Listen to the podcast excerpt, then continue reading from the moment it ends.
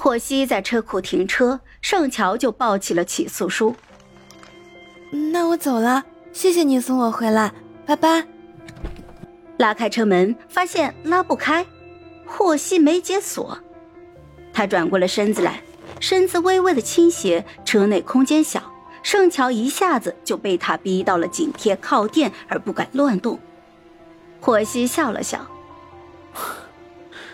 你还没给我答复呢。”我我我我我觉得不太好。好，你觉得哪里不太好？是我工作室的资源不太好，还是工作室的老板不太好？呼吸交错。光影暗淡，好半天就听见盛乔低声说：“是我不好。”霍希静静的看着他，他鼓起了勇气，对上了霍希的视线。霍希，你知道的，如果我去了你的工作室，会给你带去多少非议和困扰？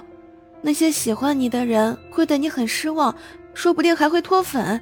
圈子里的其他人不能理解你的善良。也都会用有色眼光打量你，会在私底下议论你。他的少年如山涧清雪，夜下明月。盛乔舍不得他的身上落下一丁点污秽的目光。盛乔抿抿唇，朝他轻轻笑了一下。所以还是不要了，谢谢你愿意帮我，我我真的特别开心。霍希看了他一会儿。转身就按开了车锁，咔嗒一声，他没有再回头。盛乔拉开了车门，冷空气一下子就窜了进来。他轻轻地说：“霍希，提前祝你新年快乐呀！”盛乔走下了车，关上了车门，一路小跑着就进了电梯。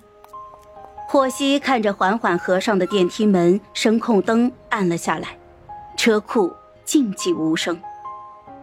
盛乔说了那么一大段的理由，会给他带去非议，会让粉丝失望，会被别人议论，句句在理，字字都在为霍希考虑。盛乔一次也没有想过，签了霍希的工作室会给他自己带去什么样的困扰。盛乔拒绝霍希，不是怕自己惹上麻烦，而是担心霍希受到伤害。霍希发动了车子。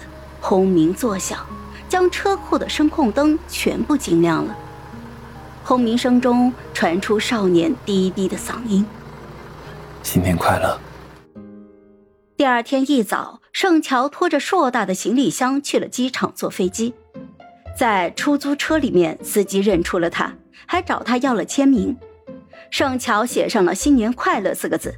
还有几天就是大年三十了，尽管冷。可是天寒地冻之间，仍透出热闹喜庆的气氛。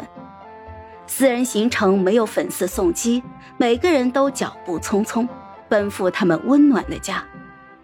盛乔一路奔波，到家里已经是下午了。他提前跟圣母说了要回来，一进门就闻到了扑鼻的饭菜香味。圣母虽然坐着轮椅，但是这么多年早就已经适应了。